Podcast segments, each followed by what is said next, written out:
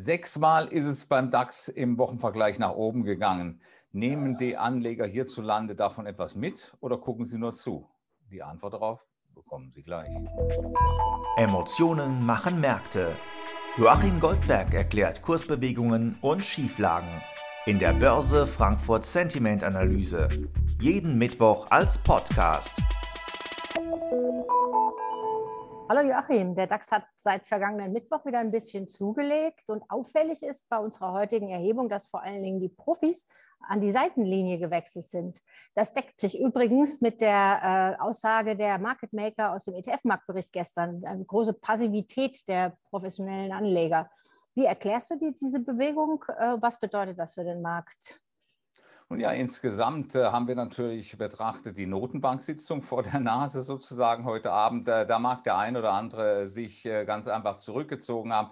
Äh, zumindest wenn er sich auf der Bullenseite befunden hat. Und äh, das gilt insbesondere für die von uns befragten institutionellen Investoren, äh, die sich zurückgezogen haben, auf die Seitenlinie gegangen sind. Und deswegen ist unser Börse Frankfurt Sentiment Index, der Blick auf die Grafik zeigt das, der geht hier um sechs Punkte nach unten auf einen neuen Stand von minus 20. Also insgesamt doch eine gehörige Portion Pessimismus. Ganz anders haben sich die Privatanleger verhalten, von denen immerhin ein Zehntel neu auf der Shortseite steht jetzt. Woher kommt der Unterschied? Nun, das ist sehr, ist sehr bemerkenswert, muss man sagen. Vor einem so wichtigen Ereignis, naja, die, einigen sagen, die einen sagen, es ist ein wichtiges Ereignis, die anderen sagen, die Notenbanksitzung heute ist ein Non-Event. Daraus wurde dann ein wichtiges Non-Event. Äh, daran sieht man so ein bisschen, äh, man ist sich nicht so ganz im Klaren darüber, wo das hingeht. Und deswegen ist es bemerkenswert, dass die Privatanleger von der Seitenlinie auf die Bärenseite gegangen sind. Das ist doch eine ganz ordentliche Zahl gewesen. Und deswegen haben wir einen Börse Frankfurt Sentiment Index, der hier von plus 10 auf minus 1 runtergeht. Äh, äh, hier hätte man vielleicht die ein oder andere Gewinnmitnahme sogar sehen können, aber genau das ist alles nicht passiert. Dann ganz unabhängig von dem wichtigen Non-Event, das ja noch vor uns liegt, wie bewertest du aus verhaltensorientierter Sicht die Lage momentan dann für den Markt? Nun, wir haben ja gestern noch eine interessante Umfrage gehabt, Edda. Das ist mhm. die Umfrage der Bank of America. Und da haben wir gesehen, die internationalen Anleger äh, die sind richtig bullisch, die sind äh, wachstumsorientiert und die haben sich vor allen Dingen für einen Bereich ganz besonders interessiert.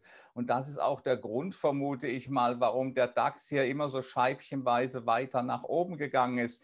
Äh, die europäischen, die Aktien der Eurozone sind mhm. deswegen äh, so hochgegangen, weil sie eben begehrt sind. Äh, die internationalen Anleger haben ihre Portfolien übergewichtet diesbezüglich und äh, diese Übergewichtung hat jetzt gestern mit der Befragung den höchsten Stand seit Anfang 2018 erreicht. 41 Prozent der Fondsmanager netto gaben mhm. an, in der Eurozone übergewichtet zu sein. Das ist also viel, viel mehr als bei US-Aktien, äh, wo wir nur einen Wert von 6 Prozent haben. Und das ist der Grund, warum das internationale Kapital hier anschiebt. Und auf der anderen Seite, um die Eingangsfrage zu beantworten, hier schaut man ein bisschen zu. Hier braucht man jetzt eine Korrektur. Hier braucht man letzten Endes eine Korrektur in einer Größenordnung von 15.300, 15.350 Zähler. Dann äh, käme da die erste Nachfrage rein.